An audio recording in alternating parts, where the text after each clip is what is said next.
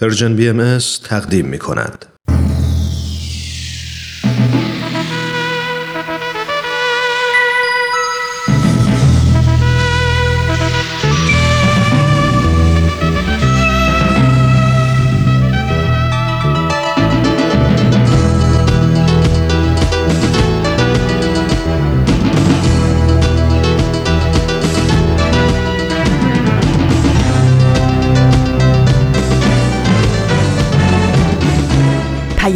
دوست. برنامه ای برای تفاهم و پیوند دلها.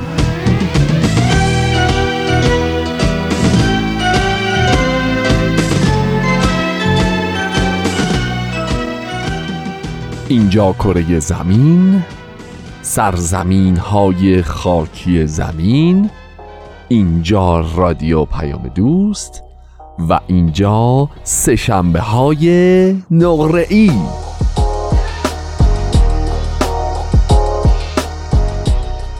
درود به شما عرض ادب. خوش اومدید به برنامه خودتون. این قسمت دیگه ای از سهشنبه های نقره که امروز 20 خرداد 1399 نهم جون 2020 میلادی.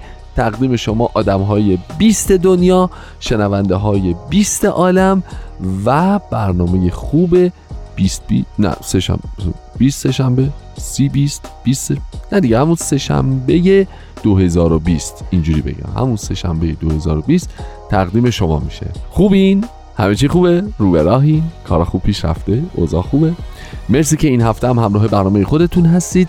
مرسی که ما رو برای شنیدن انتخاب کردید.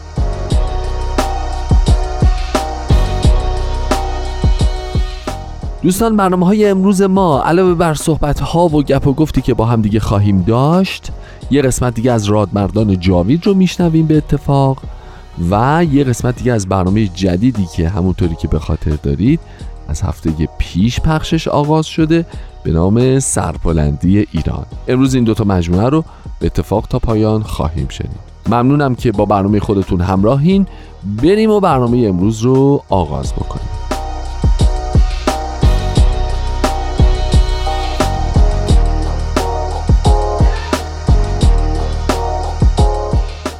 دوستان همه ما می‌دونیم که در اکثر مناطق زمین و جاهایی که ما زندگی می‌کنیم بحرانهایی برای انسانها وجود داره.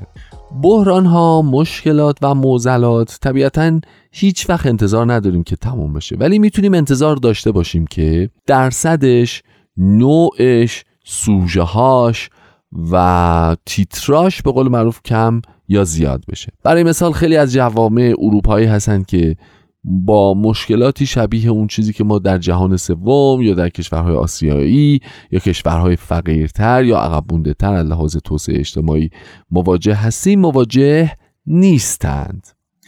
بنابراین ما هزار و یک مشکل دیگه ممکنه در اطراف خودمون داشته باشیم در کشور خودمون داشته باشیم در قاره خودمون داشته باشیم که بقیه آدم ها همراه با ما این تجربیات رو الزامن نداشته باشد.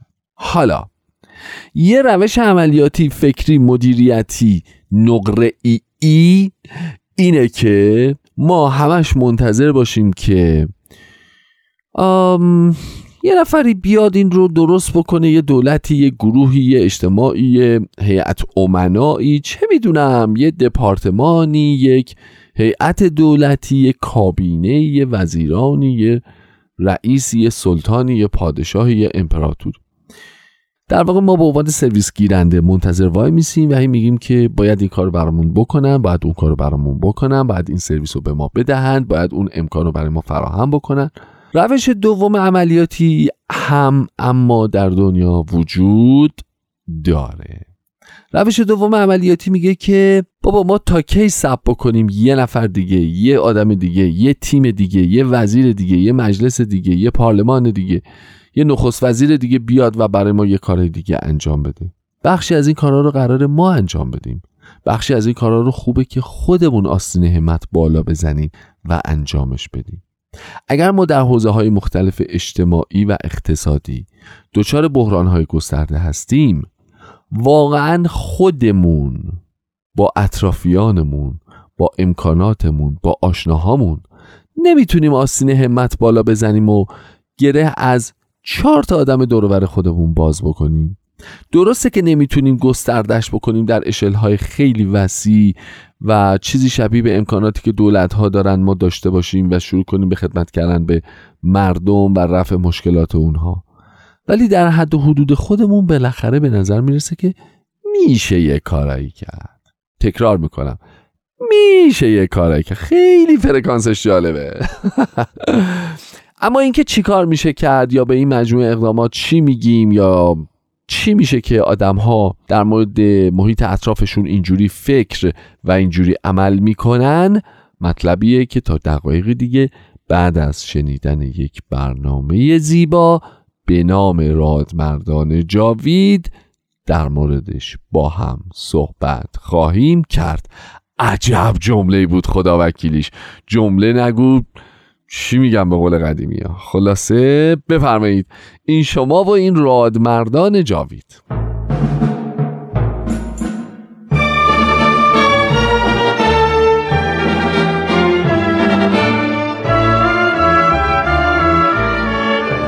رادمردان جاوید.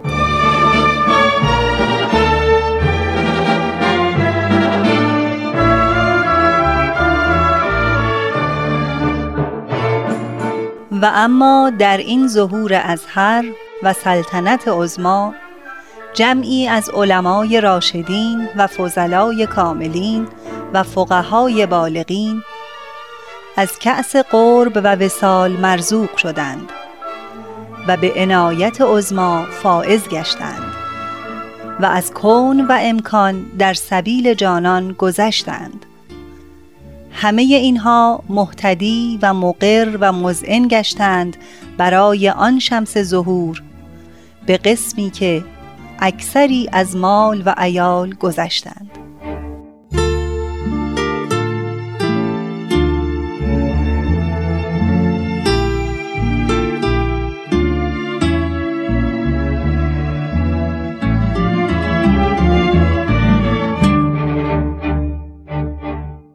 همراهان عزیز درود بر شما امیدوارم هر جا هستید سلامت و شاد آماده شنیدن یکی دیگر از قسمت‌های مجموعه رادمردان جاوید باشید ما در این مجموعه تلاش می کنیم تا شما را با سرگذشت تعدادی از علما و روحانیونی آشنا کنیم که هر کدام در زمان خود منشأ فضل و دانش و علم بودند.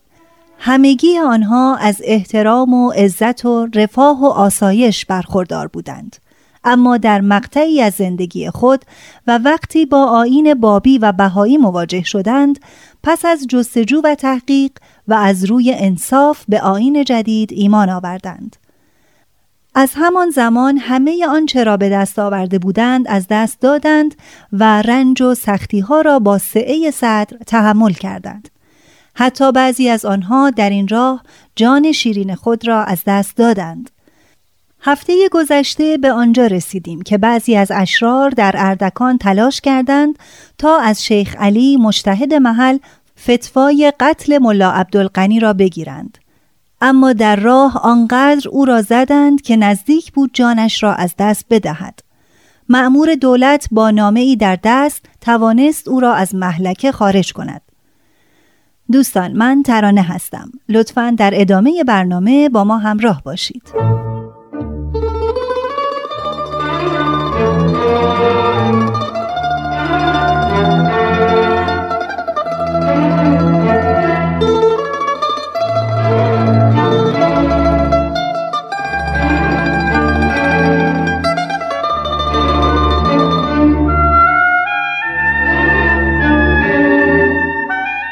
اولین کسی که از خانواده به منزل بازگشت خواهر ملا عبدالغنی بود که فرزند پنج ساله ملا را از مکتب فراری داد و از بیراهه به منزل آورد.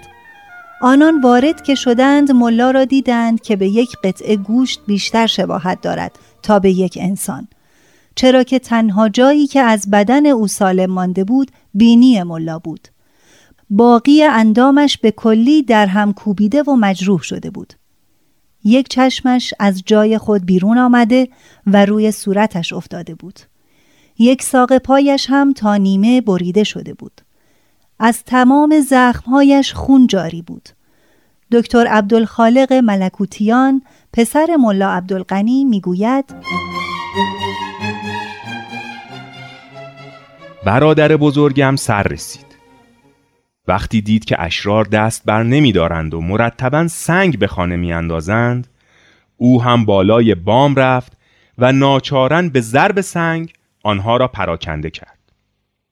اشرار یقین کرده بودند که پدرم فوت کرده. سرانجام از آنجا رفتند. مادرم برای آوردن پزشک بیرون رفت. اما هیچ کدام از اتبا از ترس مردم بر سر بالین پدرم حاضر نشدند. حتی به نوشتن نسخه راضی نشدند. گفتند که این مرد مردنی است. آمدن و نیامدن فایده ندارد. دارو هم به درد او نمی‌خورد. مادر ناامید به منزل بازگشت و به کمک برادرم میرزاهادی به معالجه او اقدام کردند. همان شب توانستند خونریزی را قطع کنند. بعد خبر شدیم که اشرار در صدت هستند تا شب به منزل ما حمله کنند و میرزاهادی را بکشند و جسد پدر را هم بسوزانند. دو نفر از مسلمانان سلیم و نیکخسال به منزل ما آمدند تا اهل خانه را محافظت نمایند.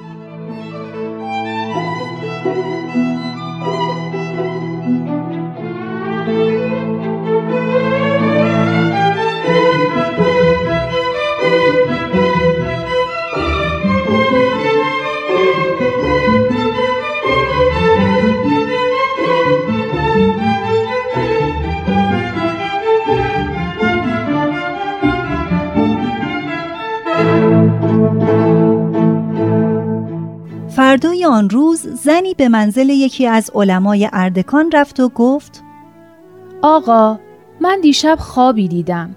منت گذارید و برایم تعبیر کنید. بگو ببینم چه خوابی است. انشاالله که خیر است. در خواب دیدم سه نفر آدم بزرگوار با عصا و لباس و امامه سبز با وقار تمام از دروازه وارد شدند و از من راه منزل ملا عبدالغنی را پرسیدند. من گفتم او که بابی بود شخص خوبی نبود.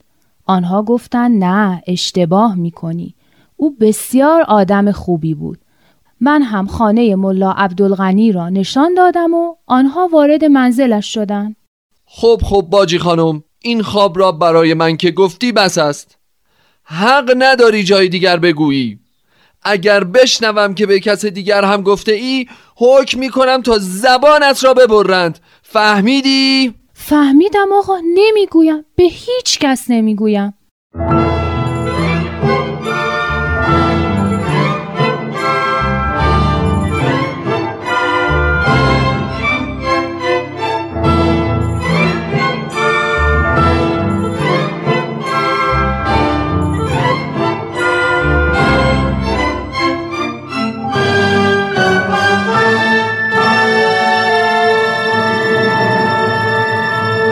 عزیزالله سلیمانی نویسنده مجموعه کتابهای مسابیح هدایت می نویسد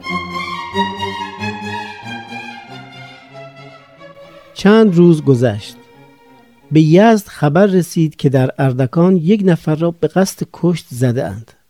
حاکم یزد که شاهزاده جلال الدوله بود بیست سوار از جمله میرغضبش را مأمور اردکان کرد تا از ایجاد فتنه و شورش جلوگیری کنند. سواران جلال الدوله آمدند و فتنه را خواباندند و اشرار را هم سر جای خود نشاندند. من هم که شکر خدا روز به روز حالم بهتر می شد اما هنوز نمی توانستند لباس های تنم را که از ضرب زنجیر و چوب و چاقو پاره پاره شده بود عوض کنند. روزی میر غضب جلال الدوله که با سواران آمده بود به منزل ما آمد تا ببیند چه بلایی سرم آورده اند آن اشرار از خدا بی خبر. آمد و نشست و وقتی که زخمهای بدنم را دید حیرت کرد و گفت چه مردمانی هستند اینها که اینطور قضاوت کردند؟ آقا من کارم آدم کشیست در عمر خود بسیاری را به قتل رساندم اما هرگز نشده کسی را این طور آزار برسانم. عجب است این همه بیرحمی. بعد از آن گوشه تشک مرا بلند کرد و چیزی زیر آن گذاشت و به کمال ادب خداحافظی کرد و بیرون رفت. وقتی که او رفت اهل منزل ترسیدند که نکند میر غضب چیز خطرناکی زیر تشک گذاشته باشد. رفتند و گوشه تشک را بلند کردند و دیدند که مهمان ما یک قواره پارچه پیراهن آورده. آری آن میر غضب خیلی مهربان بود. عزیزالله سلیمانی محقق بهایی می نویسد وقتی خبر بهبودی ملا عبدالغنی در اردکان منتشر شد همه مردم به حیرت افتادند. همان اشراری که ایشان را به آن حال انداخته بودند و تصور می کردند که او مرده دست دسته به منزلش می آمدند و هر کدام یک قطعه از پیراهن خونالودش را به عنوان تبرک می گرفتند و می گفتند این ملا مرده بود خدا او را زنده کرد. خلاصه که ملا عبدالغنی شش ماه تمام بستری بود و بعد کاملا شفا یافت جناب صدر سلطان شهید اردکانی که در آن شهر ثروت و نفوذ فراوانی داشت آخوند را به حمام و بعد به خانه خود برد و به شکرانه سلامتی او قند و شیرینی گرفت و تا چند روز آخوند عبدالغنی و کسانی که به دیدنش می آمدن را به گرمی و محبت پذیرایی کرد. فیروز فیروزمند یکی از افرادی که توسط ملا عبدالقنی اردکانی به دیانت بهایی ایمان آورد می نویسد پسر بزرگ ملا عبدالغنی از اردکان به یزد رفت و به تبابت مشغول شد. ملا هم تصمیم گرفت تا به یزد برود. وقتی این خبر به یزد رسید حاجی محمد طاهر قندهاری یکی از منازل خود را برای سکونت او آماده کرد. زمانی که آخوند با خانوادهش وارد یزد شد آنها را به منزل خود برد در ابتدای ورودش ملا عبدالغنی به تدریس عربی مشغول شد ضمنا با کسانی که استعداد و علاقه داشتند درباره دیانت بهایی صحبت می کرد. چندی بعد به کمک بهاییان یزد یک باب دکان سقط فروشی باز کرد و در دکان نشست. پس از چندی اکثر اهالی یزد متوجه شدند که او از علمای بهایی است.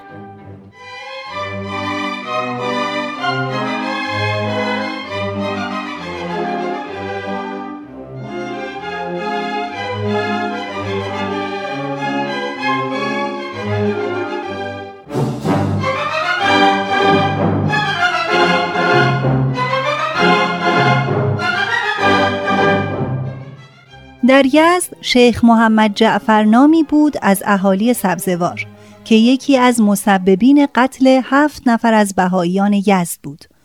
او از مجتهدین محل بود که به فساد اخلاق و ارتکاب اعمال خلاف شهرت داشت. وقتی که وصف ملا عبدالقنی را شنید شخصی را فرستاد و به آنها پیغام داد که بیایید نزد من که می‌خواهم شما را ببینم و قدری با هم صحبت کنیم. ملا عبدالغنی پاسخ داد. ای آقا اگر می‌خواهی صورت من را ببینی که من یک آخوند بسیار زشتی هستم لطفی ندارد دیدار من. اوقاتت ضایع می شود اگر هم قصد بابی کشی داری شهر خودت که بابی زیاد دارد آنها را بکش. چون من اردکانی هستم و کار من به تو مربوط نمی شود. شیخ محمد جعفر که این حرف آخوند به گوشش رسید بسیار خندید و دیگر مزاحم او نشد. باری ملا عبدالقنی مدتی به دکانداری مشغول بود. با اکثر مشتریانش که می‌دانستند او بهایی است درباره آین جدید صحبت می کرد. این امر به مزاق بعضی از مردم شهر که متعصب بودند خوش نمی آمد. به در دکان می آمدند و به او فهاشی می کردند. بعضی از بهاییان او را ملامت می کردند.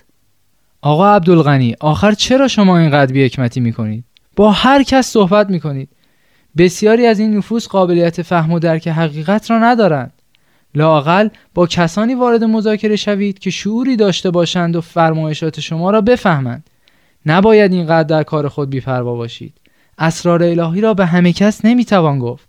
به عاقبت کار خود بیاندیشید. عیبی ندارد جانم. من با همه کس از هر طبقه و جمعیتی صحبت می کنم همه را از ظهور دیانت جدید آگاه می کنم همه باید بدانند که خداوند در این زمان پیام تازه‌ای فرستاده. شاید در میان این افراد پیدا شوند اشخاص لایقی که صاحب درایت و مستعد آگاهی باشند. نگران من نباشید هرچه خدا بخواهد همان می شود حاج محمد طاهر مالمیری می نویسد مدتی گذشت. سر و صدای مخالفین ملا عبدالغنی از جرأت و جسارتش بلند شد. بهاییان صلاح دیدند که او مغازه را ببندد و در خانه بنشیند. او هم به تدریس جوانان بهایی پرداخت. ضمنا اگر شخص علاقمند مستعدی برای تحقیق و جستجو درباره دیانت بهایی به او مراجعه می کرد با او صحبت می کرد. همیشه قبل از آنکه وارد مذاکرات جدی با محققین شود با آنان شوخی می کرد و از نکات علمی و ظریف ادبی استفاده می کرد. یک بار یک جوان زرتشتی به نام اردشیر هزاری را نزد او بردند. آن جوان وقتی که ایشان را با لباس آخوندی دید قیافش در هم رفت و در ورود به مجلس تردید کرد. ملا عبدالغنی فورا پیش پای او برخاست و با لطف و محبت او را نشاند و از سماوری که در اتاق می جوشید یک فنجان چای برای او ریخت و جلوی او گذاشت. ملا وقتی آن جوان چای خورد بدون آنکه تهمانده چای را بیرون بریزد دوباره در همان فنجان چای ریخت و خودش نوشید. جناب ملا از فنجان من چای نوشیدید مگر مرا نجس نمی‌دانید شنیده ای که در ایام ظهور در آخر و زمان گرگ و میش با هم از یک چشمه آب می‌خورند و در یک مرتع چرا می‌کنند؟ آری شنیدم این عمل من مانند همان مثل نیست؟ یک آخوند از فنجان یک زرتشتی چای می نوشد مثل همان است زیرا هیچ مسلمانی این کار را نمی کند لاقل من که ندیدم میدانی اردشیر جان این خلق کار را به جایی رساندند که اگر یک نفر زرتشتی را با یک نفر مسلمان در یک دیگ بجوشانند از شدت نفرتی که از یکدیگر دارند روغنشان با هم مخلوط نمی شود. چه می‌گویید جناب آخوند؟ بد می‌گویم. خیر درست است همینطور است. خب خدا پدرت را بیامرزد. می‌خواهم بگویم کلام حضرت بهاءالله چنان افراد بیگانه را با هم متحد فرمود و قلوب و ارواح آنها را به یکدیگر ارتباط داد که هیچ قوهی نمی‌تواند ما بین آنها جدایی بیاندازد.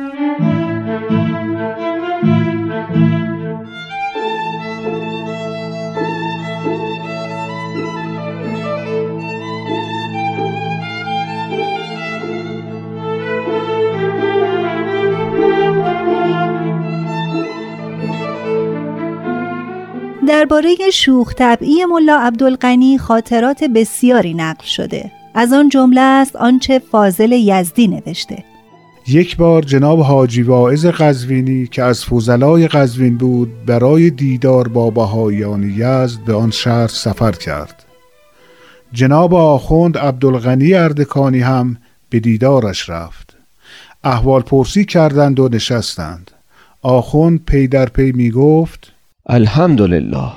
خدایا شکرت. خدایا شکر. شکرت خدایا.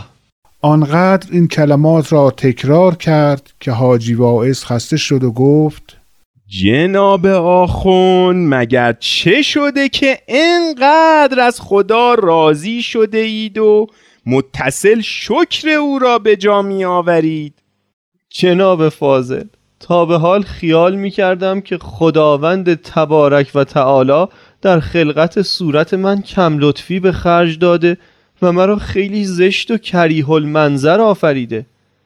اما حالا که روی شما را دیدم فهمیدم که من در حق خدا بدگمان بودم لازم است صد هزار مرتبه خدا را شکر کنم که از زشتی صورت به پای شما نمی‌رسم. و الحمدلله که صاحب چشم هم هستم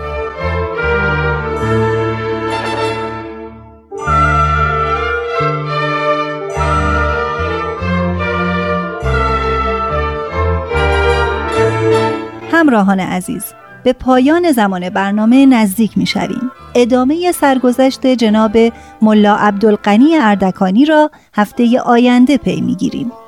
امیدوارم مثل همیشه با ما تماس بگیرید و درباره این برنامه اظهار نظر کنید. تلفن ما 201 703 671 88 88 منتظر دریافت نظرات و پیشنهادات شماست. تا برنامه بعد بدرود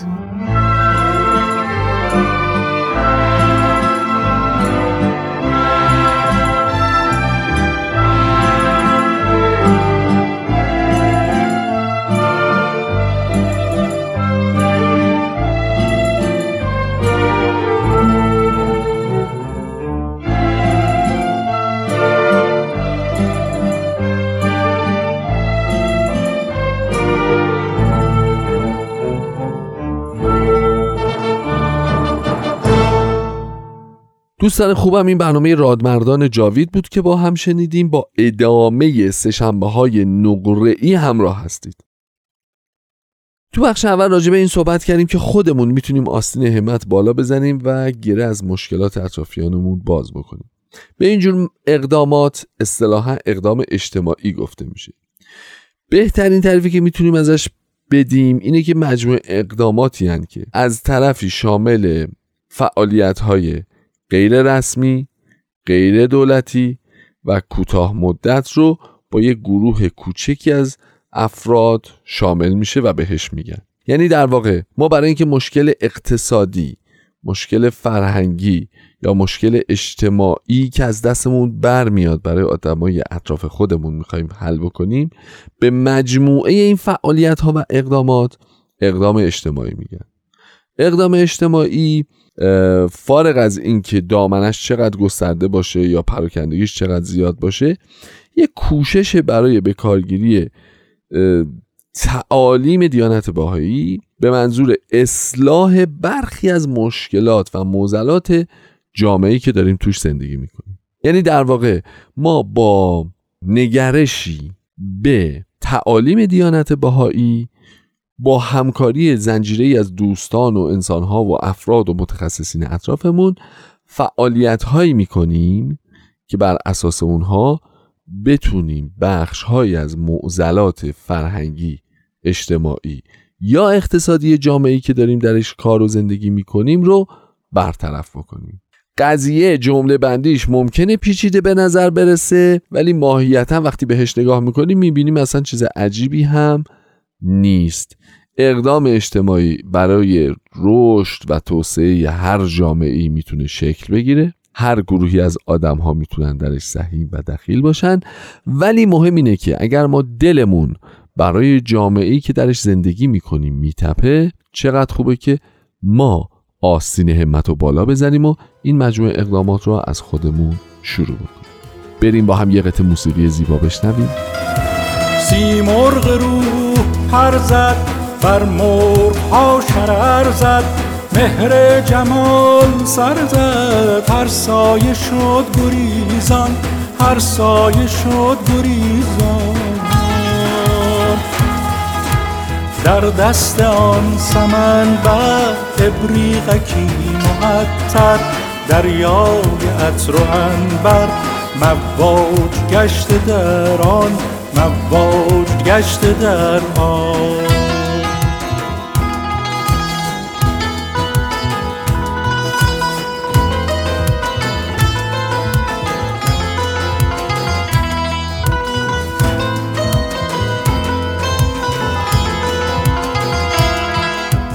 از جود بی کرانش و از لطف بی بیانش آمد به بلبلانش. آن گل گلاب ریزان آن مصریان غلامی دیدند و کف بریدند شاهی چونی تو دیدی قربان نکردیش جان آن مصریان غلامی دیدند و کف بریدند شاهی چونین تو دیدی قربان نکردیش جان. آن مصریان غلامی دیدند و کف بریدند. شاهی چونین تو دیدی قربان نکردیش جان. قربان نکردیش جان. جان بخش محفلی بود اندر بساط جانان. از شوق دل نشسته با یکدیگر محبان آن شمع آتشین رخ در آن میان روشن پروانگان به گردش مدهوش و مست و حیران مدهوش و مست و حیران مدهوش و مست و حیران. مدهوش و مست و حیران.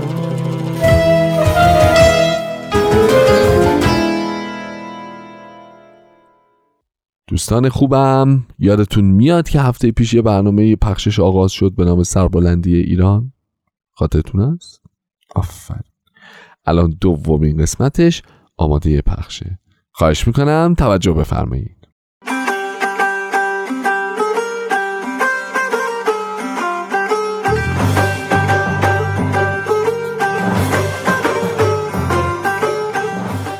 سربلندی ایران.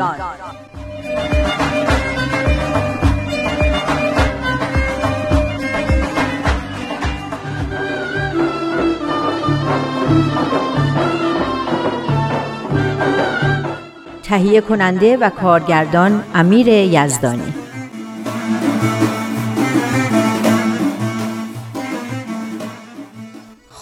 اون دفعه پیام 26 نوامبر 2003 رو شروع کردیم که به مناسبت 125 مین سال انتشار رساله مدنی صادر شده بود. اول بریم سر اینکه رساله مدنی درباره چی بود؟ درباره مدرنیته یا همون تجدد؟ درسته. البته موضوع کلیش اینه که راه حل مسائل ایران چیه و ایران چطور می‌تونه در مسیر ترقی و پیشرفت حرکت کنه که میشه گفت راهش همین تجدده. مشخصات تجددم توش بود که من برای خودم یادداشت کردم. حکومت مردم سالاری، حاکمیت قانون، تعلیم و تربیت عمومی، رایت حقوق بشر، پیشرفت اقتصادی، همزیستی و بردباری بین اهل ادیان، ترویج علوم و فنون و صنایع مفید و تأمین رفاه اجتماعی. آفرین، کارت درسته افسوس اینو می‌خورم که اینا رو 150 سال پیش گفتن در حالی که هنوزم تو کشور ما کسی اونطور که باید به قانون اهمیت نمیده. اقتصاد رو میگن که مال حیواناست. میگن هر کسی که عین ما فکر نمی‌کنه کافره.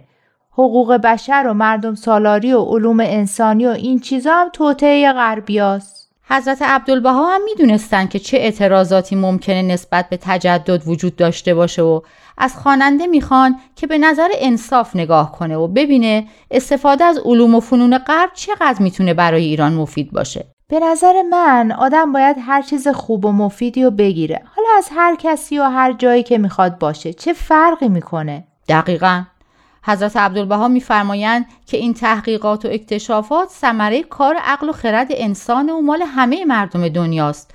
خیلی غیر منطقیه که در مقابل این علم و دانش موانع فرهنگی و ملی ایجاد کنیم. همین که اینجا نوشته رو میگی؟ نوشته؟ پیشرفت ها و توفیقات حاصله متعلق به تمامی افراد بشر است و اقتباس و استفاده از آنها نه از قدر و منزلت مقتبس میکاهد و نه از قلت استعداد و ظرفیت او حکایت دارد.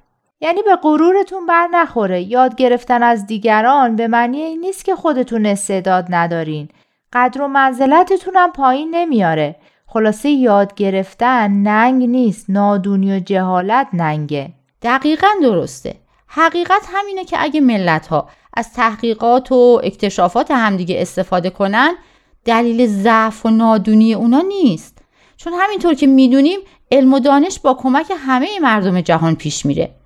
یه تحقیق اینجا صورت می‌گیره با استفاده از اون یه اختراع یه جای دیگه میشه.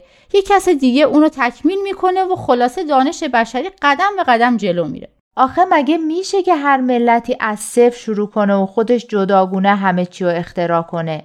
مگه میشه هر ملتی به قول معروف بخواد چرخ و دوباره اختراع کنه؟ اما مسئله مخالفا اختراع دوباره نبوده. حرفشون این بوده که ما اصلا به این علم و دانش و اختراع و اکتشاف احتیاجی نداریم.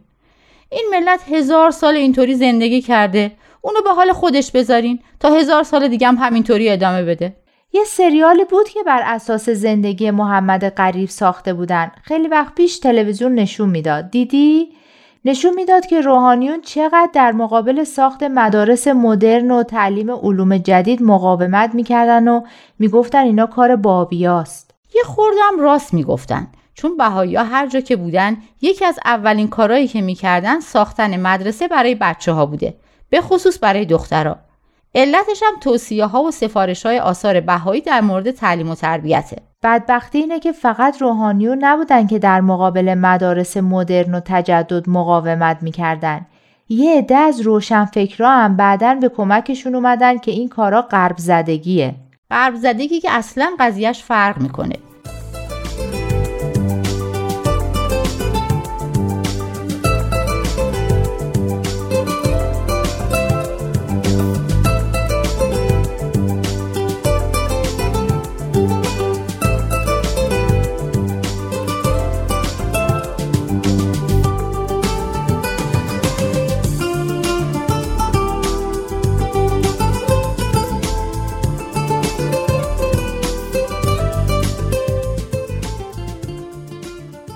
غرب زدگی یه نوع خودباختگی فرهنگیه. یعنی اینکه خودمون رو کلا ببازیم و در بس هرچی غربیا میگن یا می‌کنن و بپذیریم و ازش تقلید کنیم. اون که تقلید کورکورانه است. خب غرب زدگی هم همینه دیگه.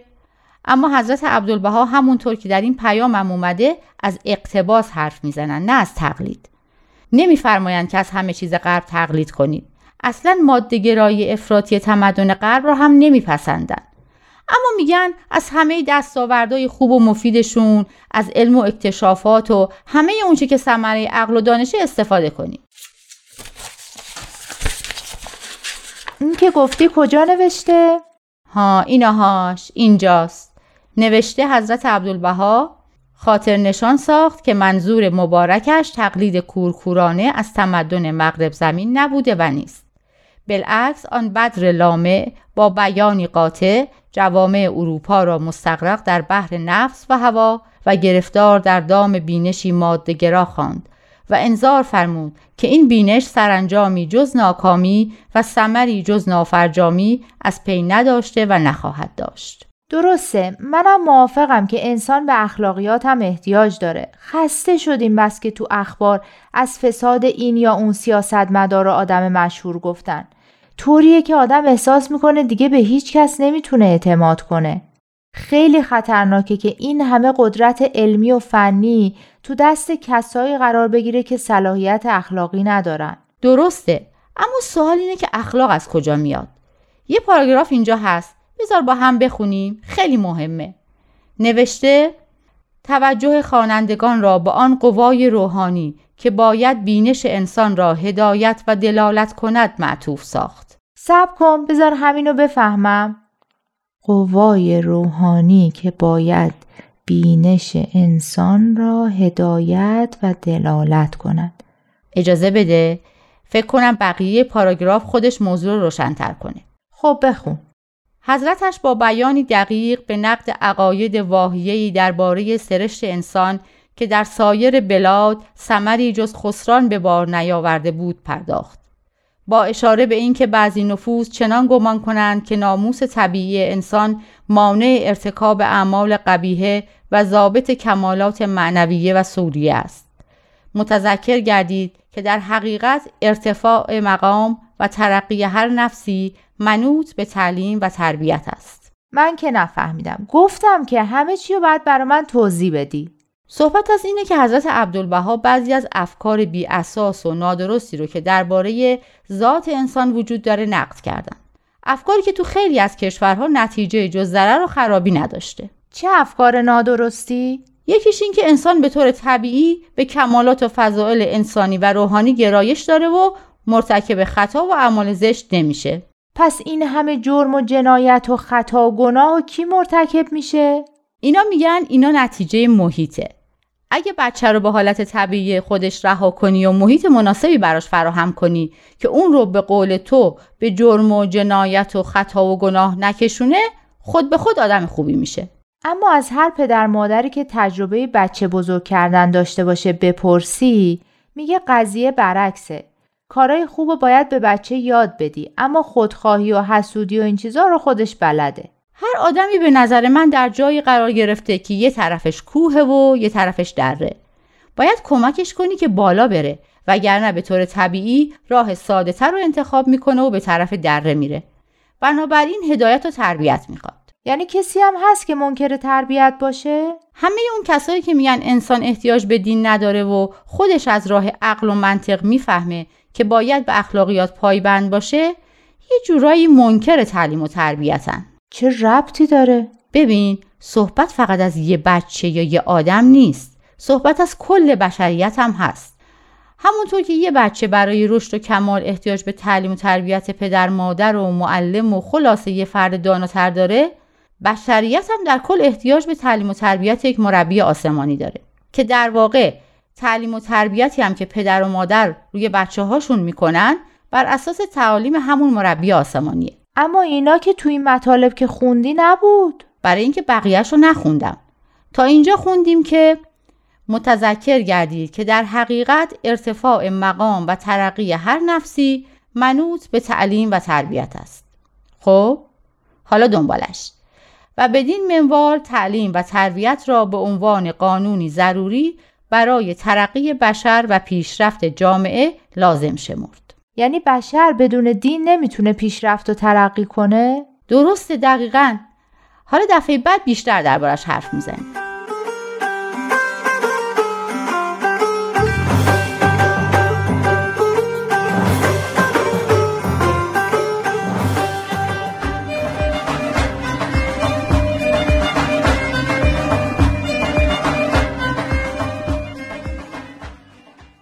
دوستان این هم از قسمت دیگه ای از مجموعه سربلندی ایران. خسته نباشید و ممنون از همراهیتون. ما امروز در مورد اقدام اجتماعی صحبت کردیم. گفتیم حتما نیازی نیست که منتظر حرکت ها و اقدامات گسترده و بزرگ و حرفه دولت ها و کابینه ها باشیم. ما خودمون با توجه به دانشمون، تخصصمون، ارتباطاتمون، آدمهایی که دورورمون هستن و امکاناتمون می‌تونیم مجموعی از خدمات رو به جامعه اطرافمون ارائه بدیم که برخی از مشکلات و معضلات فرهنگی، اقتصادی یا اجتماعی جامعه رو بتونیم برطرف بکنیم. این مجموعه اقدامات رو بهش اقدامات اجتماعی میگن. خیلی از آدم ها در سراسر دنیا سالهاست که الان دارن این تجربیات رو از سر میگذرونن. سالهاست که نتیجه تجربیاتشون رو با دیگر دوستانشون در میون می‌گذارن. اینها رو مکتوب می‌کنن. به طور مشخص میشه گفت هر سه ماه یک بار بررسی های ویژه در موردش انجام میشه.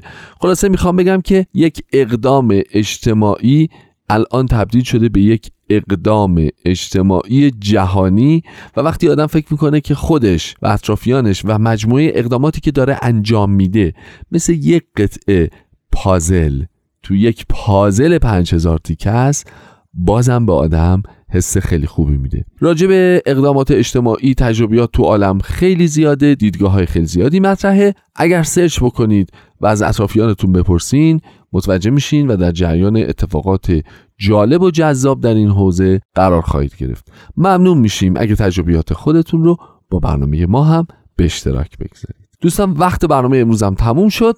تا هفته آینده خیلی مراقب خودتون باشید. خدا نگهدار.